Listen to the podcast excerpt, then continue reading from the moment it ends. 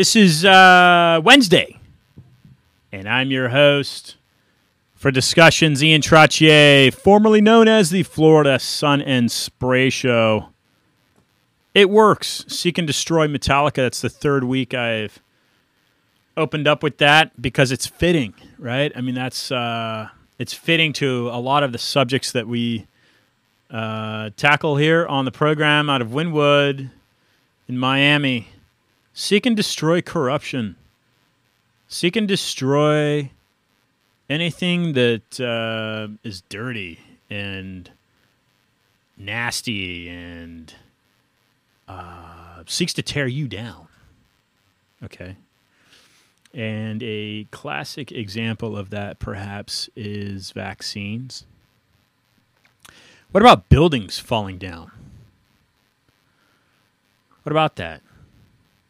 What about a movie filmed in the late 70s, 79 called something something about the Medusa, the hand of Medusa, I think it is.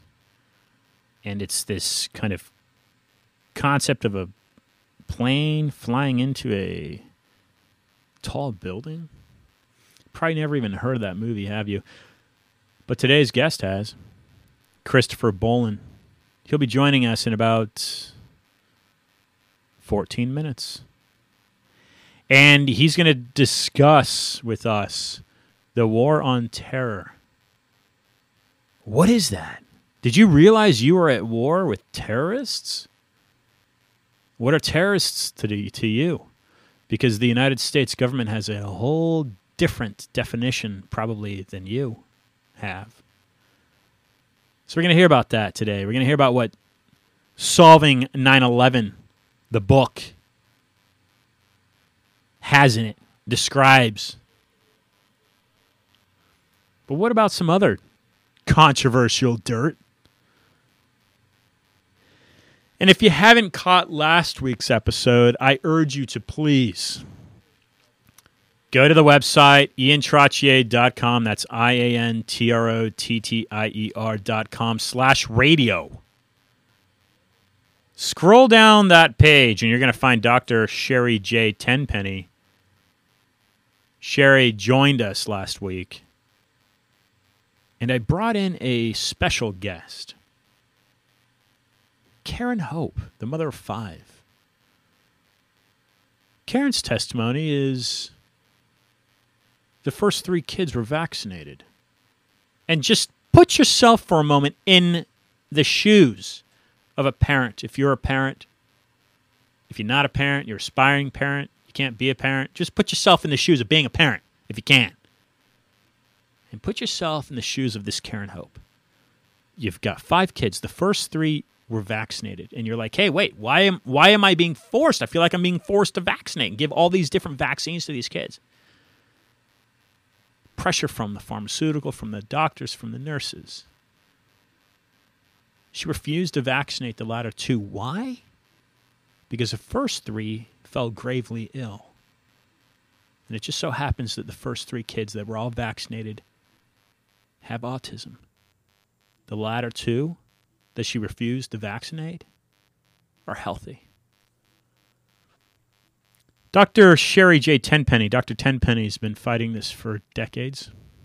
And she joined us last week. I urge you to listen to that episode if you haven't. So today, Christopher will join us. And he's going to talk about his research on 9 11. My first thought when those trade towers went down was, oh my goodness, this would not be happening had Al Gore won the election. That, that was my first thought. Now, probably like you, I felt like it was an attack. That's how the news was conveying it. Oh, they were attacked. We were attacked. Make no mistake about it. But just who attacked us? That is case open as far as Christopher Bollyn is concerned because he'll argue that it wasn't Osama bin Laden. So who was it? So that's what we'll find out today. next week, folks.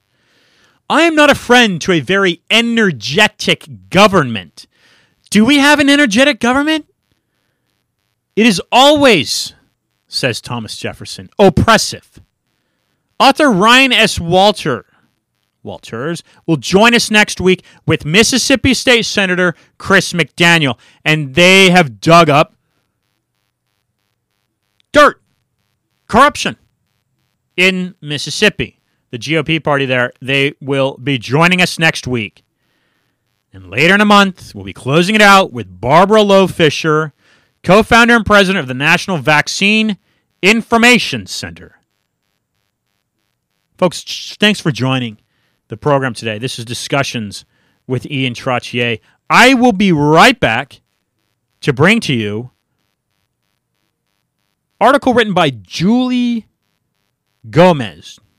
Julia Gomez, her birth name, Julia. And I'll go over that article with you, and then we will bring in today's guest, Christopher Boland. So thanks for joining. I'll be right back as I cut to a break.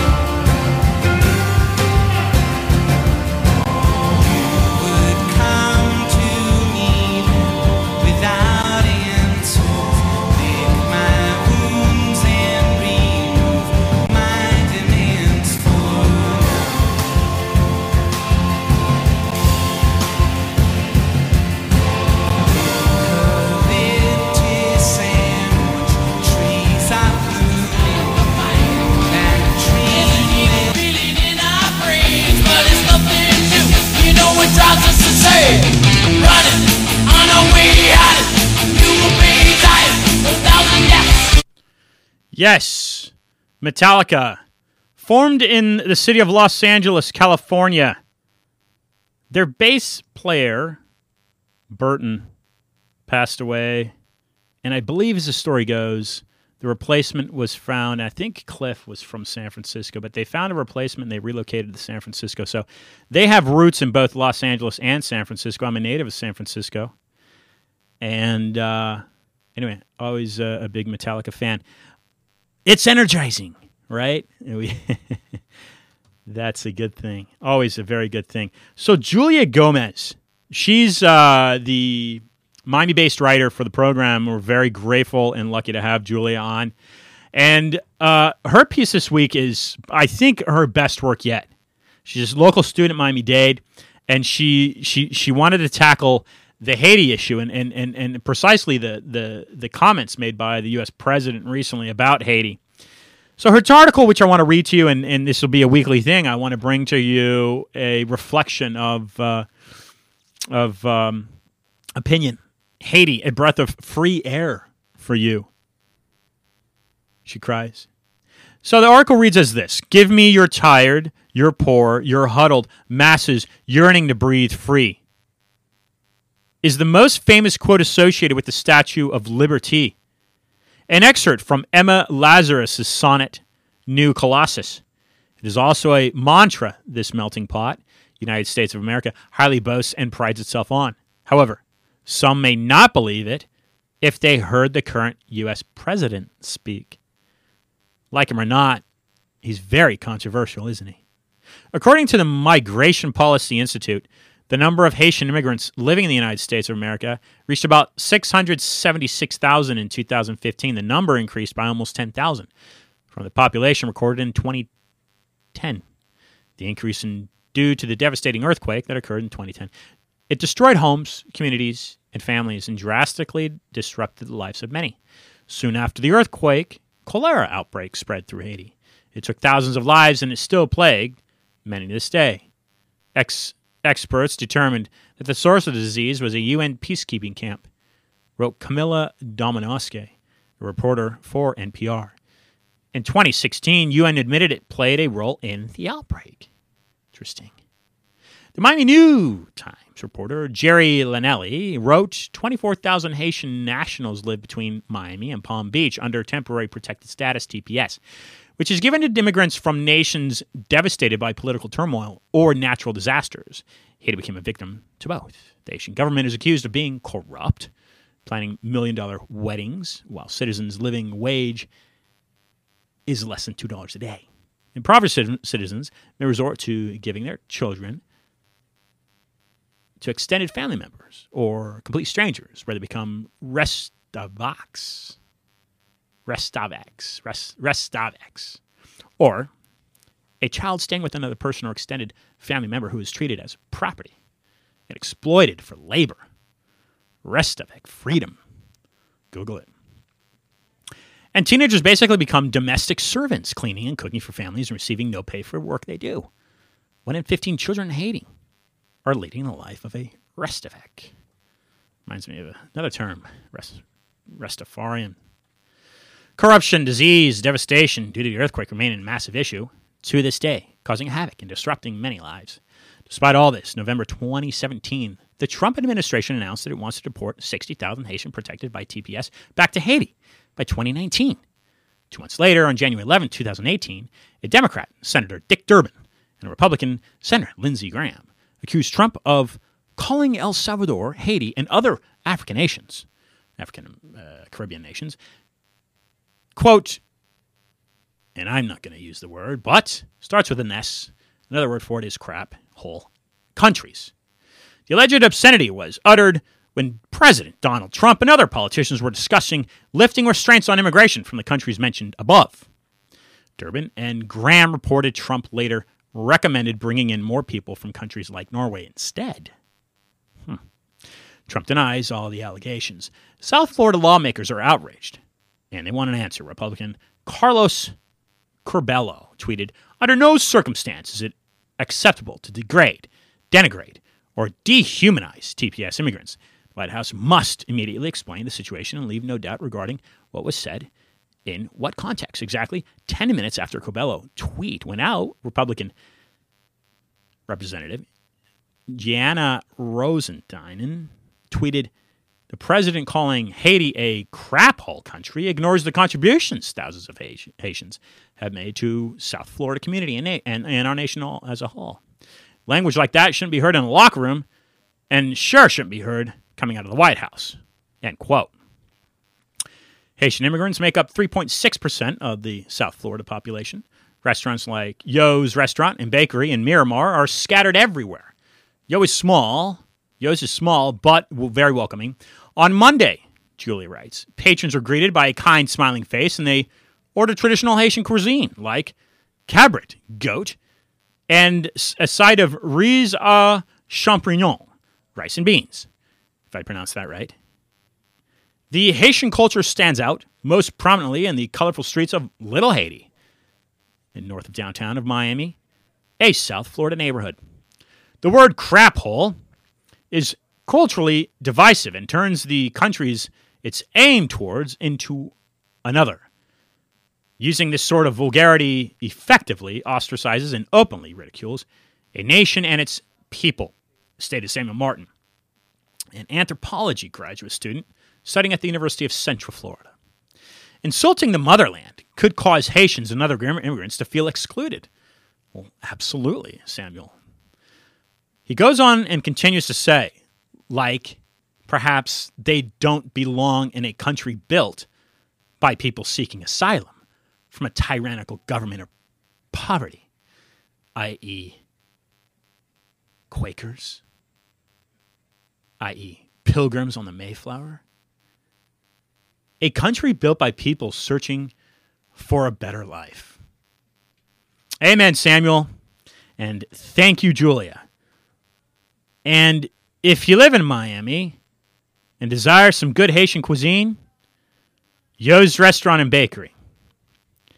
The article ends with the latter half of Emma Lazarus's sonnet. And I'm going to read it to you because it's extremely important. It reads Give me your tired, your poor, your huddled masses yearning to breathe free, the wretched refuse of your teeming shore. Send these, the homeless, tempest tossed, to me. I lift my lamp beside the golden door. That, uttered from the lips of Emma Lazarus, and stands along the Statue of Liberty, welcoming those who seek liberty and freedom from all walks of the world. God bless this country, and thank you, Julia, for this wonderful article. Haiti, a breath of free air for you. Again, you can catch it at iantrottier.com slash articles. Now we transfer. On the morning of September 11th, 2001, this nation changed course. When I returned from my break, I'm going to have with, a, with us author of Solving 9 11, Christopher Bollyn. Perhaps what he's done and what he's researched will give us a new look on understanding history. I'm your host, Ian Trottier. Follow me on Instagram. Follow me on Twitter, both handles at I A N T R O T T I E R. And this segment brought to you by local insurance, Estrella Insurance. I'll be back with Christopher Bollyn.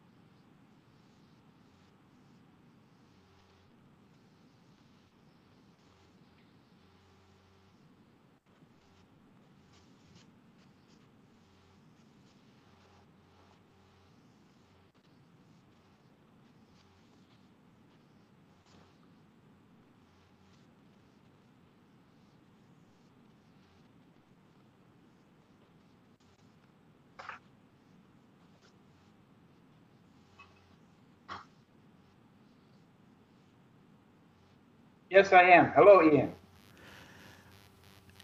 thanks. Yes, I can hear you. Uh, thanks for thanks for joining the program. Um, I, I, had had my speaker off. It is uh, my microphone off. It is it is now on. Um, Chris, uh, for listeners for listeners who don't know your work, you're the author of Solving 9/11: The Deceptions That Changed the World. It claims that the war on terror is a global fraud. Those are very powerful. Uh, those are very powerful claims, and we're going to go into it a little bit. But to give listeners an idea, you you're a classic all-American guy, if you will, or boy. You you, you grew up an Eagle Scout in a suburb of Chicago, um, and um, you're a, you're a graduate of uh, University of California, Santa Cruz. But something went off. Something changed on 9-11 september 11 2001 with you why don't you describe that so that people understand most of us of course yeah. having been born in the 80s 70s the early 90s yeah. we remember that we remember it yeah. we, we turned on the tv we were there we lived it and I can remember Christopher that I personally I remember watching and thinking, "Hey, this this wouldn't have happened had Al Gore won the election." But that was just my first impression.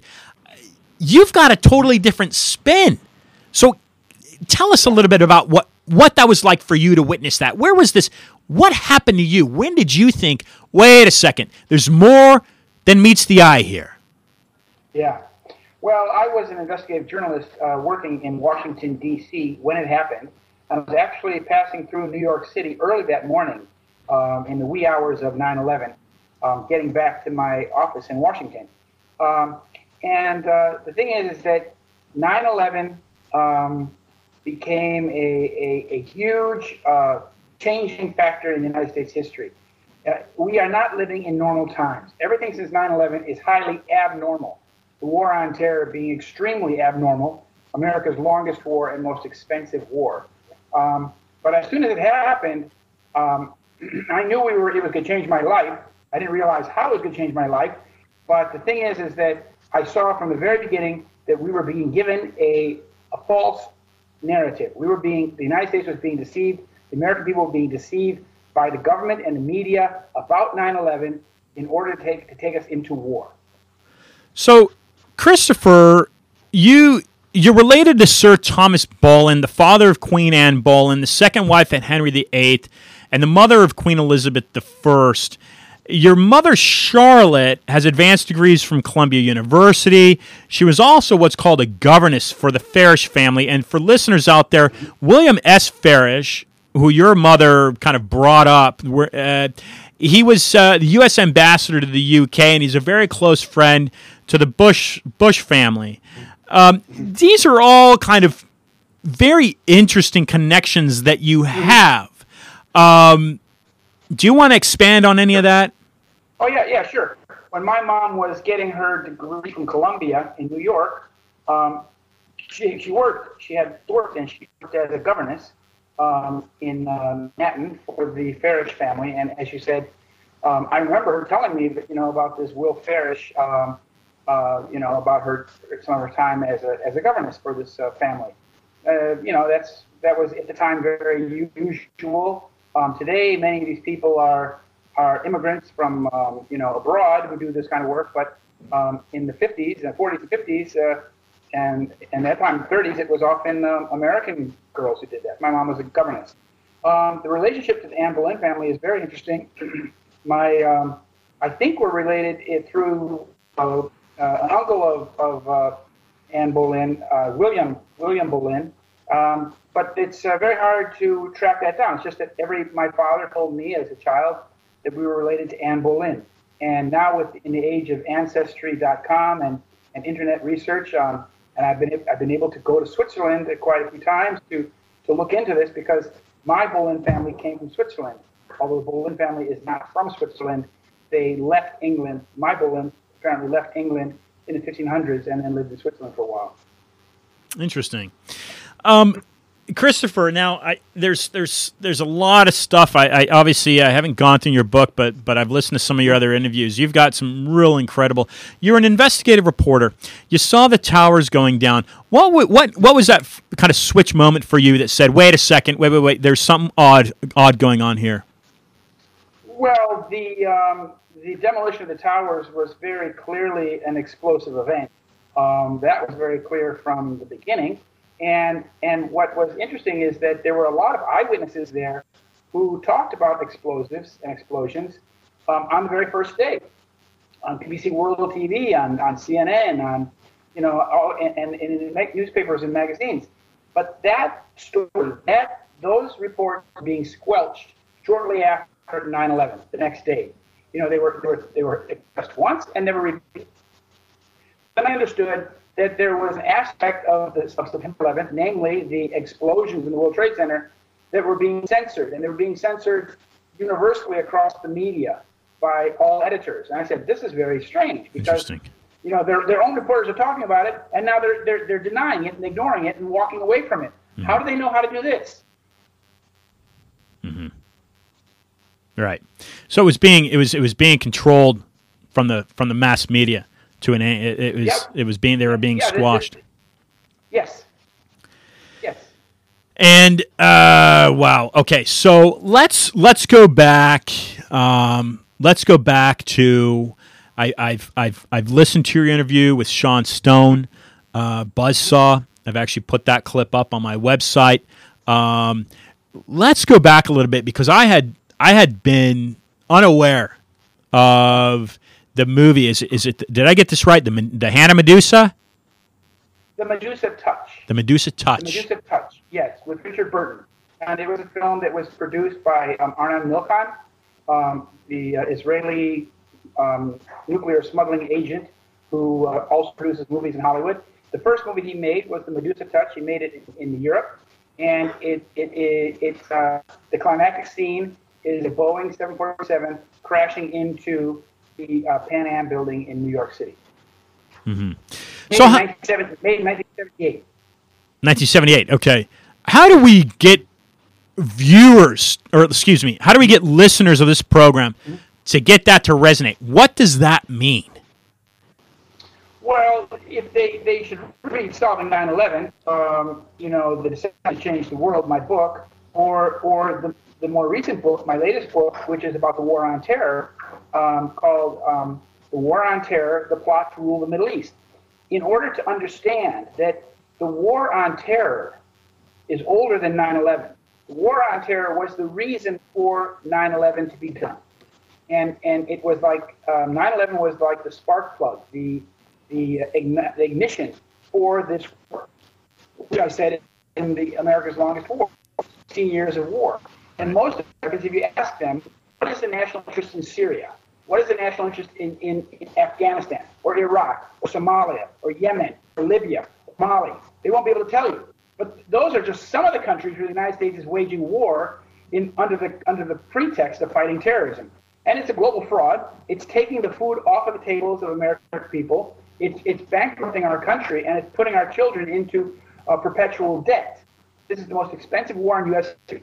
Americans, you know, are, are kind of like not really aware that the country's at war because it's not it's not in our faces as it was during Vietnam or World War II or Korea. But it's it's a war. It's taking a lot of money and it's being fought all around the world, and it's completely a fraudulent war. So 9/11 in essence mm-hmm. in your argument is nothing more than theater. It's it was it was staged and it was set up in order to basically legalize the from a US standpoint this kind of war on terror to spend money fighting terrorists. Yeah. Well yes, yes, yes. It was it was theater, but it was very real theater. I mean in the sense that um, you know, people died, and 3,000 yeah. people died, and, and it was it was awful. Um, but it was blamed on it was it was it was it was done.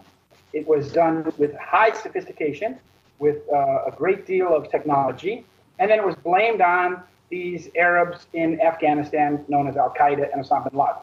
And and then the United States, instead of instead of carrying out a criminal, a blue ribbon investigation, a criminal right. investigation, they called it, the government called it an act of war and then went to war against um, Afghanistan.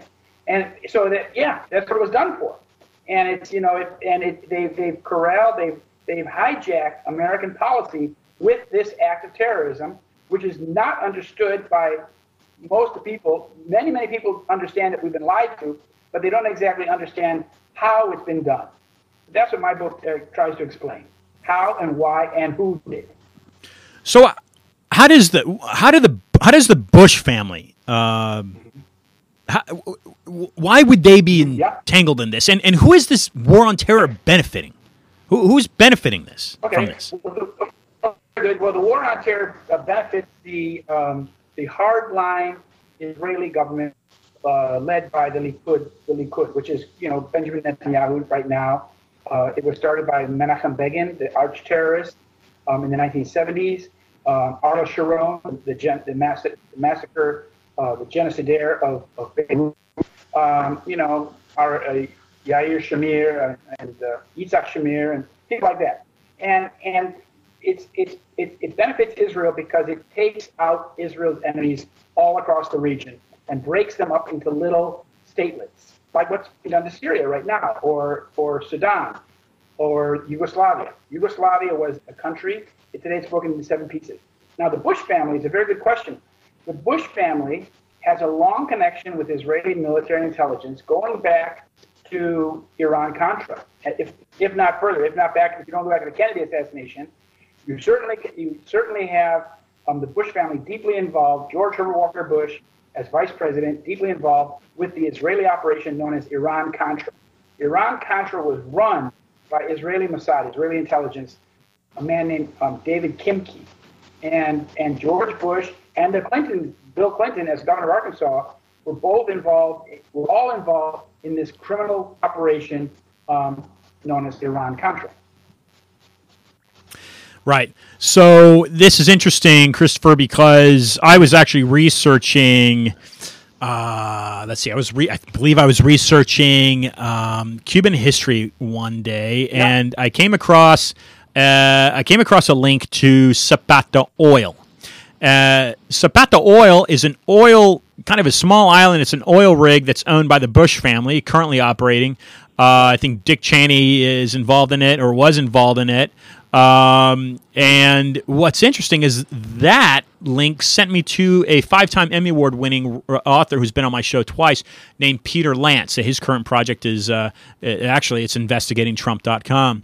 But there's there's a lots of different like like a, like an octopus. There's lots of different kind of uh, tentacles that, that stretch in a lot of different ways. But you've kind of narrowed things down uh, very quickly and very abruptly to Israel. Now, if we look historically, the United States is ba- is basically concepted from uh, r- really religious freedom speakers out of the UK. That's how I view it. Um, the, the, the American Revolution and independence from uh, Britain is is uh, a little bit different because uh, because Washington and, and those founders were a little more loosely connected to those initial pilgrims, but I think trying to maintain those core values. So if we go back, let's say we go back uh, 250 years and we look at the globe and we're looking at, okay, the shipping lanes and the natural resources, for the most part, the Spanish Empire is dying, but the British Empire stays pretty strong uh, and is controlling most of those trade routes we would think logically.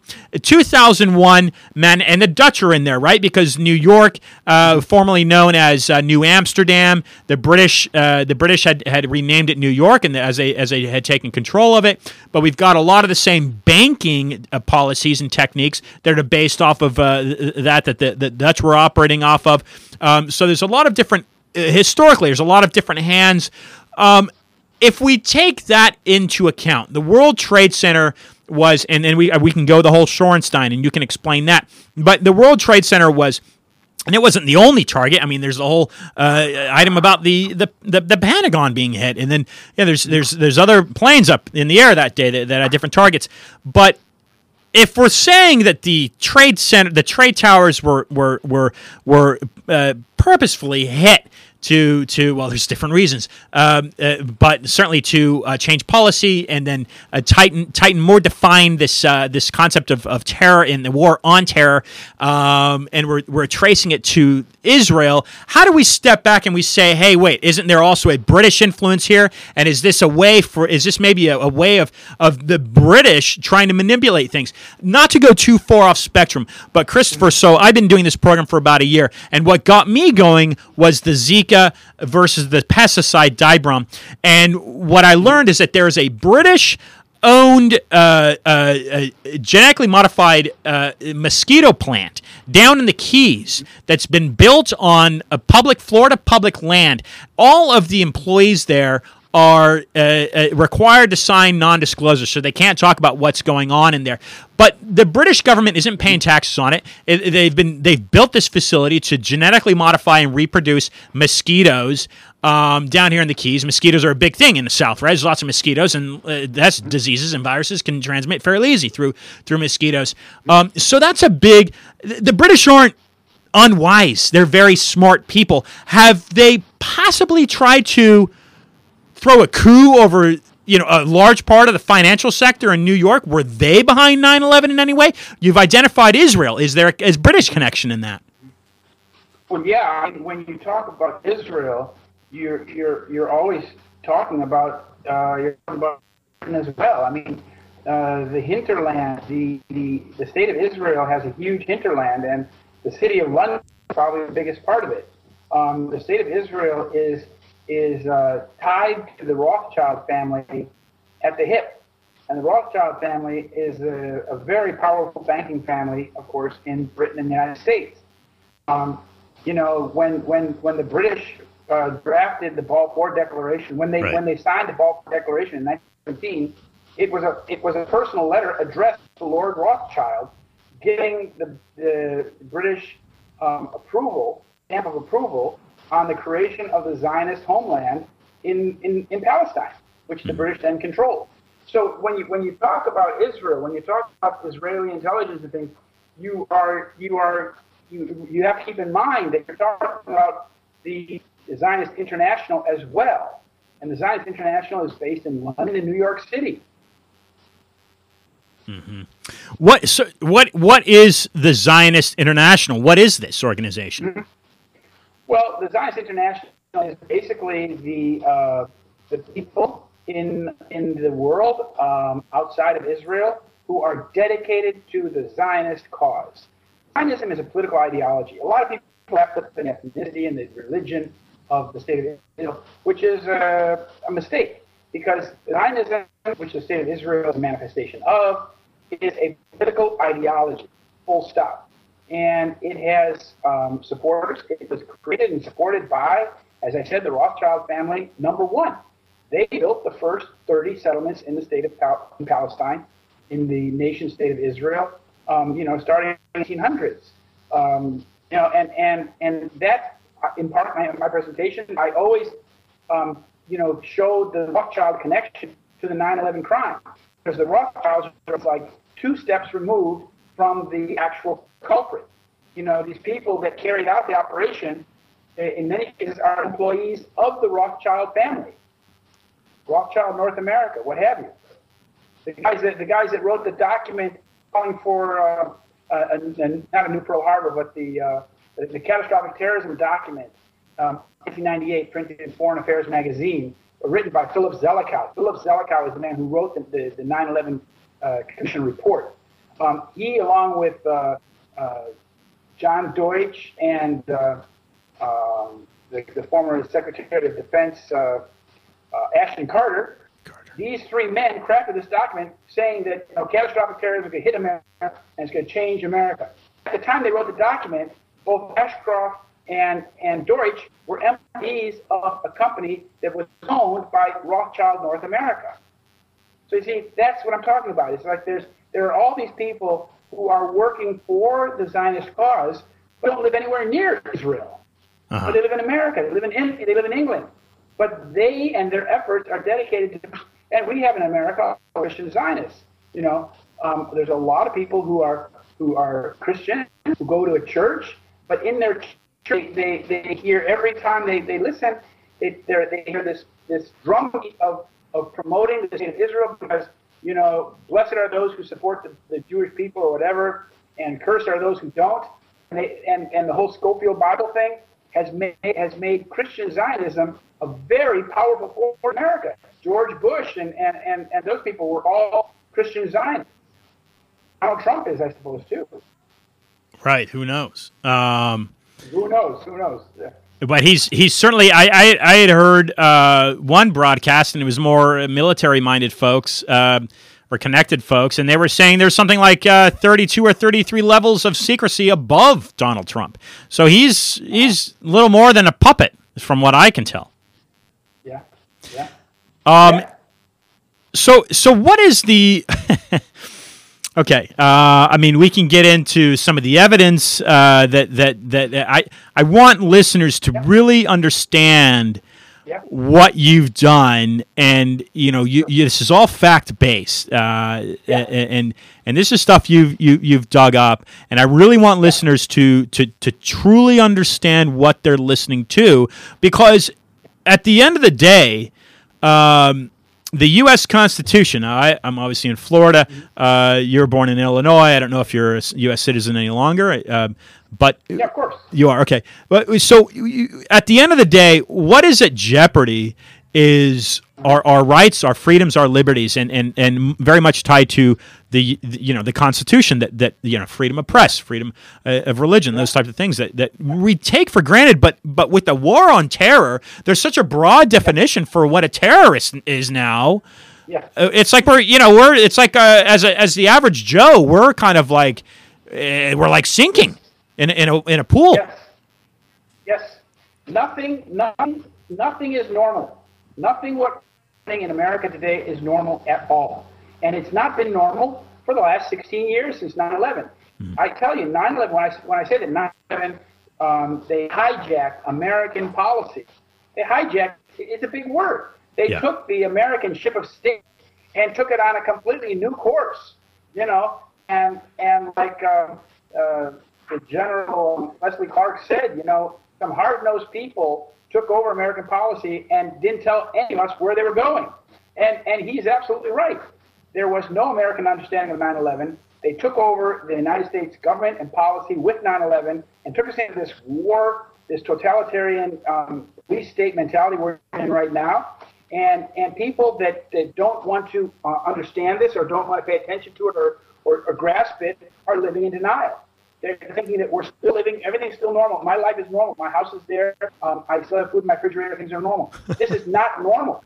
It's yeah. not normal at all. It's highly abnormal. And the sooner you get around to understanding it and, and, and finding out what's going on, understanding that the war on terror is a fraud is the first part of it, and understanding who's behind this fraud is essential. Because you cannot resist a, a, a policy or a war that you don't understand. You need to understand what it is and who's behind it. And and what we're seeing, what we're seeing is we're seeing the shadows on the wall, like in the Plato's allegory of the guys in the cave. We're seeing the shadows on the wall. We're not seeing the guys in the back who are making the shadows on the wall. The, our media in the United States today is working on us on a psychological warfare operation 24/7. They're they're completely messing up our thinking. Right, right. So uh, okay, so there's there's there's a lot of different components here, but let's you know historically we can look at before the British Empire. Um, you kind of have the Roman Empire. Um, well, you did have the Roman Empire, and there's a there's a there's a school of thought, and I can kind of go that the George Bush line of thought, right, goes through Yale. We know both he and his father, uh, and and the grandfather Prescott. They all they had all gone through. Uh, I think it was three twenty two is the, the, is the society number. Uh, they're they're at Yale. Yeah, and it's connected yeah. to uh, Ingolstadt in Germany, um, mm-hmm. and uh, and so you know, is that what do you? How do you see the international? Because then you can kind of then you can also kind of piece in the Pope and and and and and, and the mm-hmm. Pope's issues and how do you and then you know which are which are in stark uh, stark contrast to to to a Jewish based religion. I mean, it seems like the war on terror is uh, it's a religious based war, and it literally is a religious based war. It's just that the American yeah. the American public have been led to believe that the uh, Islamic nation or the power of Islam, if you will, as a whole, is organized enough to come together under Osama bin Laden or whoever else it may be, yeah, yeah. and ISIS today, to really wage a real nasty attack that probably the CIA may even have a problem, uh-huh. um, you know, computing and, and calculating and, and, delivering. I mean, that was uh, that was that was genius, right? That was genius. Um, yeah. And well, go ahead, go ahead. Well, I would say first of all, uh, getting getting to the order and the societies that uh, George Bush belonged to and his father, what have you. Um, the most important thing to take away from that is to understand that people like George Bush belong to secret societies, right. to which they are bound. Um, they have they have they have sworn an oath of secrecy, and they will work with and defend their their their, their secret society above all else. And there are millions of Americans who belong to similar secret societies. Yeah. Um, so there's one, the, the Jews, the Zionist Jews have one. It's called the B'nai B'rith. Um, and the B'nai B'rith is a, is a very busy organization. Not only do they have a society, they also have, they also have an organization called the ADF, the Anti-Defamation League of B'nai B'rith. and they also have Hillel. So these secret societies are, are simply um, organizations that allow people to conspire and carry out conspiracies in a democratic society like ours. Sure. And that is a part. That's a part of the. That's a part of the tool. That's part of the method. That's the methodology they use. Uh, what you're talking about the war on terror being a religious war. That's the that's the fake part. That's the that's uh-huh. the game. It's not really. That's not what it's all about. The the point, the underlying strategy of the war on terror is to control the Middle East. Hence the title of my book, The War on Terror: The Plot to Rule the Middle East. And the, the underlying strategy is to break up the Arab states like Syria into ethnic areas. As you see right now, as we're speaking, uh, the big story in Syria is how the United States and the Kurds are breaking off the, the eastern third of, of Syria over from the Euphrates River to the east and calling that their, their Kurdish area. And the United States is very busy trying to um, solidify and, and control that, that breaking off of Syria. And the Turks are really, really miffed and, and say they're going to strangle this, this force if it in, in, in, the cradle. So this is the game. And we were in, in, they've done the same thing in Iraq. Um, they've done the same thing in Sudan and Libya. They go into these countries on, under the pretext of fighting terrorism with their little Al Qaeda force or ISIS, whatever, what have you. In Syria, there was ISIS. In in uh, in Libya, it was Al Qaeda. And they come in and they pound pound the infrastructure and the and the and the national government of that country and re- reduce it to chaos and break it into small ethnic statelets. You know, weakening it and, and making it no longer an effective player in anything and, and stealing all its wealth at the same time. And are you saying the World Zionist Organization is is really really at the helm of this, and and, and, and, and they're moving the pieces on the chessboard? Oh yeah, absolutely, absolutely. Because the war on terror is an Israeli construct, a doctrine that has been articulated, has been in the plans since the 1970s, but was first articulated at a conference called the Jerusalem Conference on International Terrorism in 1979 in Jerusalem in July. And George Herbert Walker Bush spoke at the final session. um, and, and that's where they rolled out this doctrine that the new threat in the 1980s, late 70s and 80s, would be terrorism. And, and, and, and, and that they called for the Western states, the United States, to lead the Western states into the Middle East to fight terrorism. And the logic goes very simply. Uh, Netanyahu logic says that Islamic terrorists attack Israel only because Israel is a Western state. Therefore, the terrorists are really attacking the West. Therefore, it is incumbent on the West to fight the terrorists that are attacking Israel. That's it in a nutshell. Now, as you know, a listener is going to listen to this and say, "Well, wait a second, but the Ju- the Bush family, they're they're they're Christian. They're not Jewish." Oh, I don't know. They may be. Um, you know, no. I mean, really, I'm serious. Um, the Bush family. You know, when you when you look back, yeah. Bush Bush. There are there are Bushes. There were also there was a when when George when the Bush family lived in St. Louis, Missouri. I, I you know I, there was another Bush family down there who was a wine merchant, who was a Jewish guy. Huh. Um, the Bush family may very well have uh, Jewish blood. Uh-huh. I mean, many many families do, and it, it, it's possible that they do as well. But but what is for sure is that George Herbert Walker Bush, the Papa, yeah. uh, was involved in the murder of John F. Kennedy. There's no question about that. He was present and, and involved in that and the cover up, and and that is the coup. That is the coup d'état where this power structure took over the government took over the reins of power. And and 9/11 is a policy coup. That's that the government was already taken over in the days of, of, of LBJ. Then then the policy coup of the war on terror hijacked American policy in a specific direction, which is the perpetual war that we're now in. Yeah, a guy that a guy that I like to listen to and study is Anthony Sutton, who is a former fellow at Stanford. Oh, yeah. you, you're, you're familiar with him, and along that train. Yeah, he did a lot. Yeah, he did a lot of work at Santa Cruz. Yeah. Along that train, Christopher, I was led to an author, uh, and of course, listeners that don't know, that Anthony Sutton goes into the Bush family at Yale and their connection to uh, the Ingolstadt in Germany, uh, the University of Ingolstadt in, in, Germany, and Adam Weishaupt. Um, but the the, the the, the, the train also goes into Anthony Anthony did is he went into World War II and he, and he studied extensively the, the Vietnam War and uh, he and, and of course we know that Prescott Bush uh, financed in large part the Nazi uh, regime.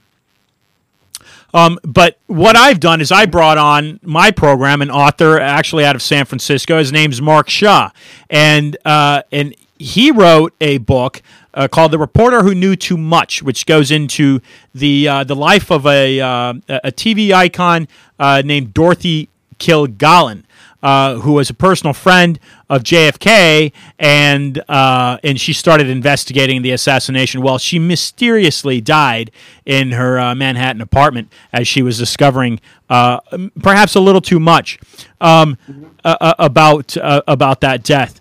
Um, but let's go into some of the let's go into some of the um, the, the, the, the, the evidence, uh, some of the stuff that, that, that you've got that you've uncovered. You, you mentioned those trade towers going down like mm-hmm. explosions. We know that yeah. building number yeah. seven, flat as a pancake. We can hear yeah. the interview by Shorenstein saying, let's pull it. That wasn't hit by even perhaps even let's say just it wasn't even hit by a piece of debris, flying piece of debris right. from from from an aircraft right. or a plane. Yet that thing goes down flat as a pancake. Uh, Shorenstein had. What are some of the evidences that would kind of raise yeah. red flags for listeners and get okay. them looking into this? Good. Into this. Okay, good. The first the first thing is um, Silverstein. Uh, Silverstein was the owner of all three buildings, the de facto owner of the buildings, uh, North Tower and South Tower, uh, due to the 99 year lease that he obtained at the end of July 2001. But one of the most important conspicuous pieces of evidence is what is what I call molten metal. Um, before the South Tower fell, that's the first tower that collapsed on that day. Uh, seven minutes before it fell, a cascade of molten iron began falling off of the 81st floor. The 81st floor is where the plane crashed into. What was on the 81st floor? Well, the, the, the, the report won't tell you, but the 81st floor was a, was a computer floor, a reinforced computer floor full of computer servers and what have you. But during the summer before 9/11, it had been it had been stacked full of these huge black boxes that were supposedly computer batteries. But they were never turned on because they weren't computer batteries. They were huge boxes of thermite. And when the plane went into that floor, um, a missile a missile preceded the plane by a few milliseconds, igniting all of this thermite and creating a lot of molten metal. And just before the building fell, that that floor tipped a little bit, the 81st floor tipped, and that iron, that molten iron began pouring off. It was white hot, white hot molten iron. It's like 1500 degrees Celsius, extremely hot, which is why we have to understand that the people who were trapped above the crash zone were being cooked alive, which is why so many of them jumped to their death because it was extremely hot. But this molten metal fell to the ground. I mean, that that that was seen on ABC TV on 9/11. But the, means, the mainstream media and the government never talk about this molten metal because it doesn't fit into their false narrative. And then the rubble, those, those, huge, those huge clouds of debris that, that went through the streets of Manhattan after the collapse of each tower, they contained like 10% of tiny droplets of molten iron that were formed in a nanothermite, a process in which thermite reacts at a, at a, at, with, with nanotechnology, created by nanotechnology that was the explosive power that brought down the towers and created all these little tiny droplets of molten iron. Hmm. Again, that's in the, that's in every sample of dust, but they don't talk about it. And then finally, underneath all three towers, at the end of the day, there were these huge hot spots that were so hot it was hotter than boiling iron, and that it, it created this blue smoke that, that went into the air that was full of nanoparticles. And the only thing that could create nanoparticles of, of iron, for example, are temperatures hotter than the boiling point of iron. So this evidence of molten iron, which molten metal, which is seen all throughout the World Trade Center saga, is never discussed by the media because if they touch it, their story falls apart. But it's it's it's evidence. It's clear. It's in, in, in the report, the FEMA report. It's in the, in the it, it's seen everywhere. It's photographed. It's seen in, in videos. So there's no getting away from that. So I just the, the listener who doesn't know about 9/11, I just say ask about the molten metal. Explain that.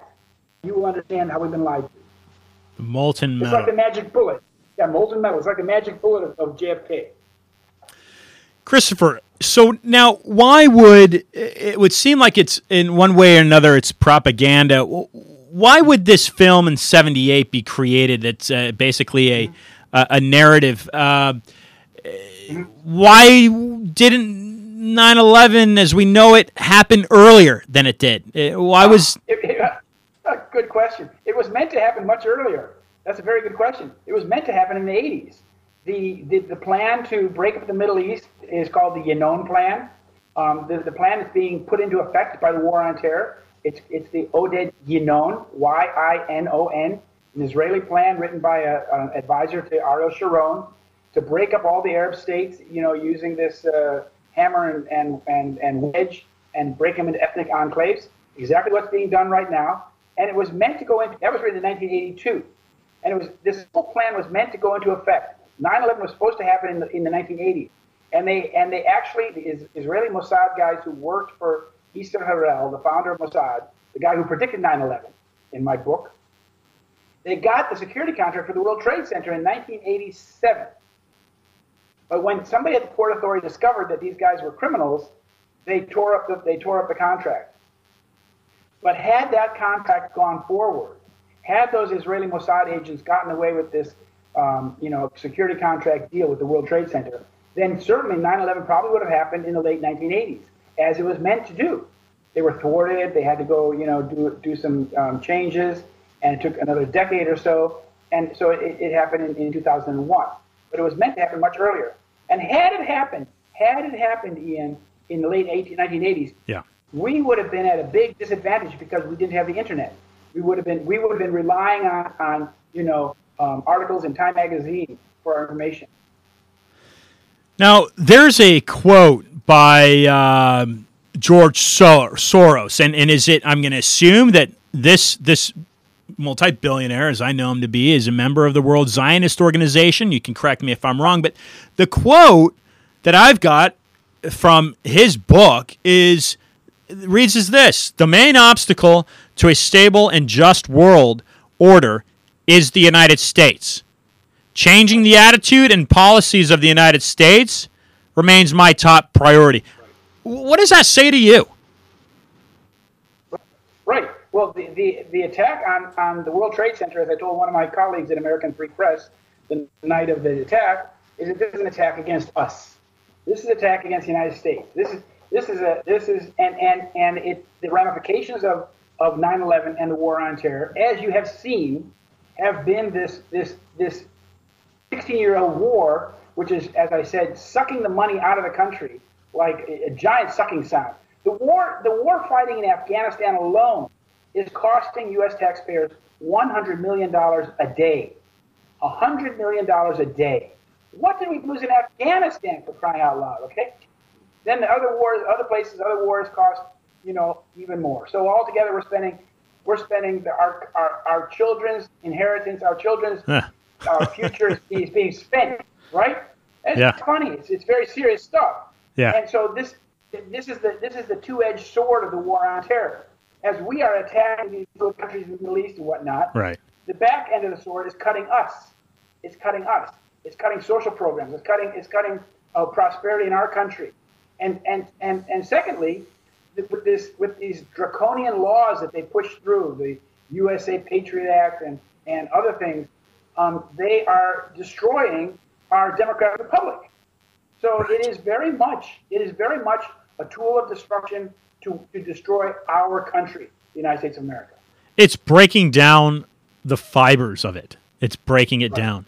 So where does this go? Where where what's the end game for for where does this go in 20 years? Where do you see this going in 20 years? Well, well, in 20 years, God, I, I I'm try. My struggle is what I'm trying to do is I'm trying to inform my fellow um, citizens about what's really going on, as and, and I give them truthful information about the war on terror and 9/11, and hope that that that, that information will enable them to understand the times we're living in and to do something constructive against these uh, this war fighting and, and this this hijacking. It's like, as I said, the U.S. ship of state has been hijacked and is sailing into very dangerous, uncharted waters. And what I'm trying to do, and what the people that are in 9 Truth are trying to do, we're trying to turn the ship around, get control of the bridge, and get the ship back on course. That's what we have to do.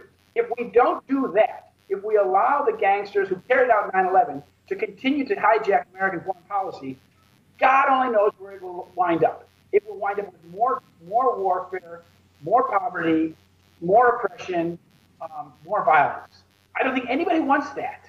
So it's really incumbent on, on, on, on people to realize that this is not going to stop. We can't trust, we can't count on the media. We can't count on Donald Trump to stop this war, this madness. We have to put pressure on our political leaders and our media to report and to do the right thing.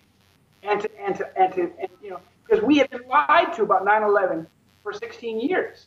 And the purpose of the lie is to bring us to war. So we have to understand all this and, and then stand up, get a backbone, and, and fight against it. And first of all, understand it and believe it. Well, you, you that's it. You have to understand it. As I said before, you cannot resist a war that you don't understand. If you don't understand the game, if you don't understand the deception, if you're if you're fooled by every every you know act of terrorism that, that occurs, if you're fooled by every every um, you know bit of nonsense they talk about on Fox News or CNN, then you're you're like a ping pong ball being smashed back and forth. You've got to get back and see what's going on, realize you're being lied to, and, and, and work from a truthful position with the facts and the truth, and work towards re obtaining peace and prosperity if we can do that. That's what we have to do. It's incumbent. We have to do it. We're talking about the loss of, of, of American of our, our American values. We're, we're talking about the loss of our constitutional republic. It's it's nothing else comes. Nothing else matters. So, is is this a multi-headed beast, and and are there possibly levels and, and we're going a little bit over time because I, I, I, like I like the conversation if that's okay with you I'd keep going for a few more minutes. But is there for we've we've kind of we've kind of pointed a finger uh, at the World Zionist Organization and then we're basically saying hey look families like the Bushes, and for all we know, uh, you know, Obama a, tru- uh, a puppet to the Bush, uh, Trump a trumpet to whoever. Um, then we, we throw in the Queen of England in there. We throw in. I'm trying to think of the world mm-hmm. powers, and you know, even though China as a country becomes greater and greater and more threatening all the time, they're not a they're not a major power broker at the table, from what I can see. But we're basically identifying look, the Catholic Church is still extremely wealthy and extremely powerful. Um, the Pope in Rome, so Rome remains a very powerful piece to that to that uh, on that chessboard. Mm-hmm. Uh, the Queen of England, uh, even though she seems to report to the financial heads, which she may or may not control, I, I don't really know. And then we look at the United States, uh, which is we, we look at the wonderful contributions this country has been able to uh, provide for the world. I mean, heck, the airplane uh, was invented here, right? Um, the telephone. Uh, we, have had some great contributions that we've brought to, to mankind. But are there? Are you saying that the the World Zionist Organization is what what people need to be focused on?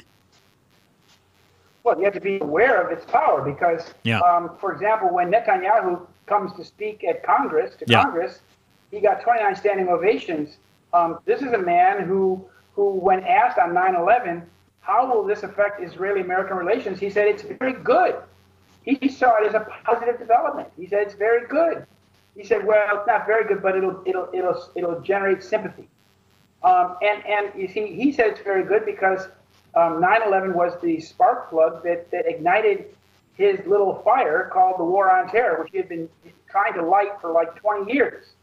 Netanyahu, the, the, the original uh, conference on international terrorism in Jerusalem, I told you about in 1979, where George Herbert Walker Bush spoke, and Netanyahu Institute.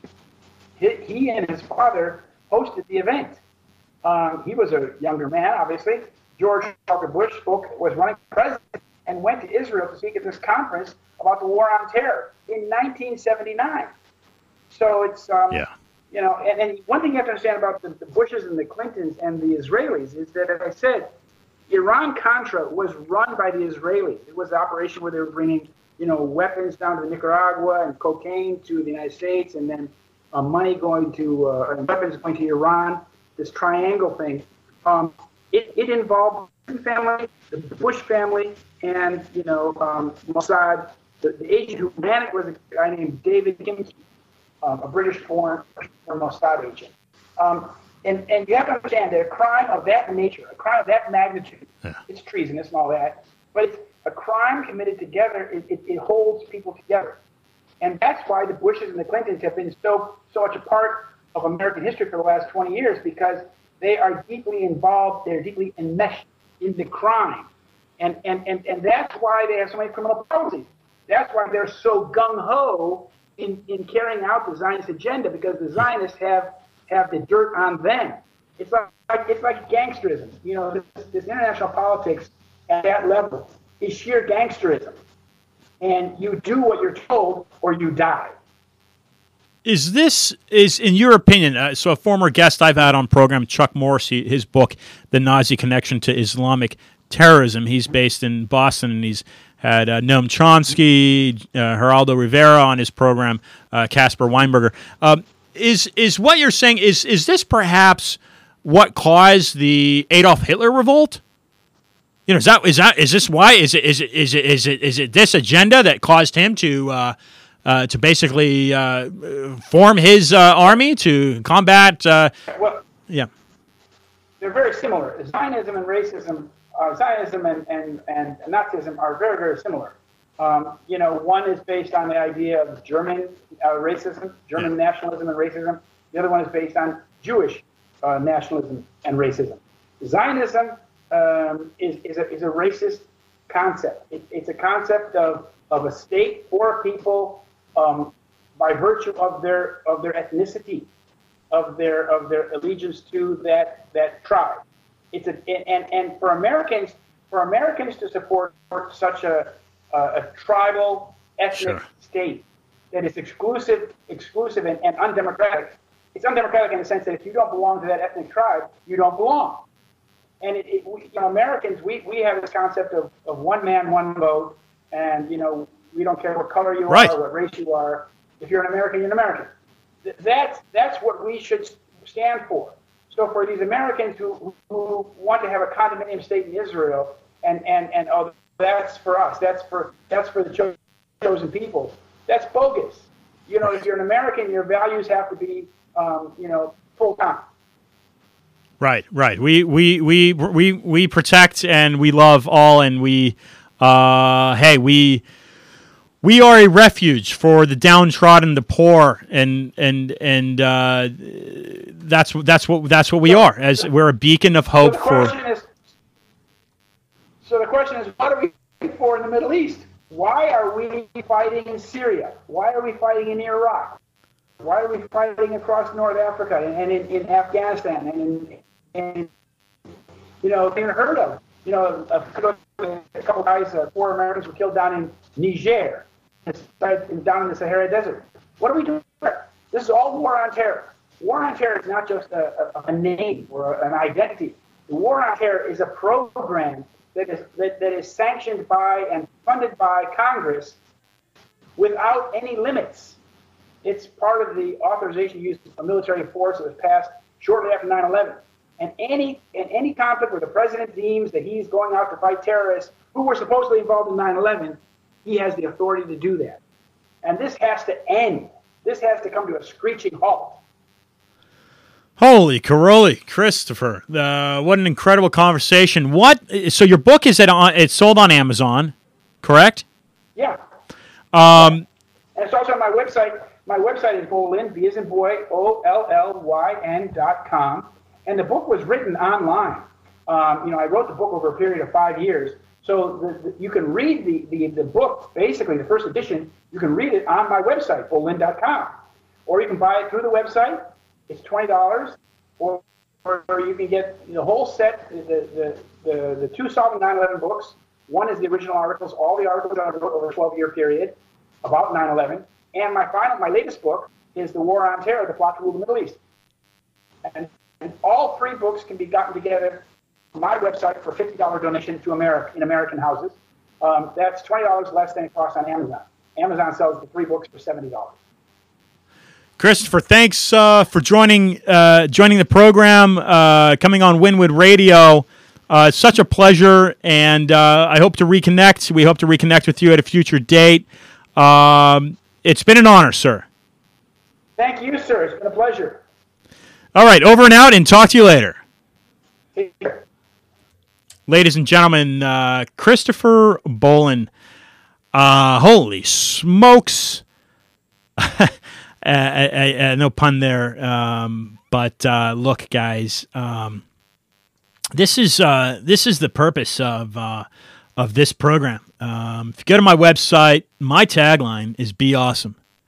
Okay, so I don't take sides politically. I don't take sides religiously. We've all got our own opinions. Um, we all breathe, if we're in the U.S., underneath that Constitution there.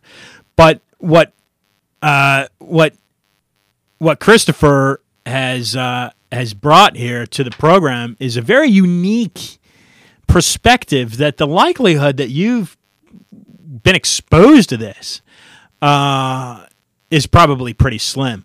Um, I've yet to come across anybody, and there's different theories about 9 11. Um, and uh, you know, it gives you your freedom to investigate and to go down any trail that you want. But uh, but it sounds pretty uh, pretty accurate. He's got a good argument and he makes a good claim. Um, so regardless of what we're looking at, uh, what we are looking at is the need to uphold those freedoms. And um, yeah, sure, freedom of speech. So if you got a U.S. president uh, that uh, uses foul language and, and, puts down another country, oh, we don't really know where he's coming from, but um, he's got the freedom to do that. Okay, fine. But hey, we've also got to stand up to that community and say, hey, look, you are loved here. And if you come and you work hard and you want to prosper, then that's what we all fight for on a daily basis is is to um, is to create that space for um, for everyone. Everyone, bring your bring bring us your poor, bring us your downtrodden, bring your bring us your homeless, um, and we will we will create that space. So, if there's anything that you can be doing in your day, uh, it, it, should be that. And um, uh, I urge you to to look into Christopher Bollyn, Google him, uh, research him, reach out to him. Uh, he's got some incredible information that uh, I think we can all take heed to. Um, and and I leave it at that. IanTrottier.com is my website. I've got all my past guests, their episodes uploaded. Catch Dr. Tenpenny last week talking about vaccines. Next week, I'll be bringing on author Ryan Walters, and joining him will be Mississippi State Senator Chris McDaniel. We're going to be talking about Ryan's book, Remember Mississippi, the book that exposes the GOP establishment and caused a party revolution in the 2014 Mississippi State Republican primary. According to Ryan, the effects of this insurgency was so wide it affected the 2016 nomination of Donald Trump. And as I mentioned, we'll close out the month with Barbara Loe Fisher, co founder and president of the National Vaccine Information Center and co author of the book, A Shot in the Dark, which, by the way, the San Francisco Chronicle quotes as building a case that is cautious, credible, horrifying, and outrageous all at once. This is 2018, and the world changes whether you talk about it or raise your voice or not. And it needs your help. Okay? Hope that makes any sense. So, my admonition to you is to be awesome. And until next week, please strive to do and be just that Thanks for tuning in. Ian Trottier for discussions. You've been listening to Winwood Radio.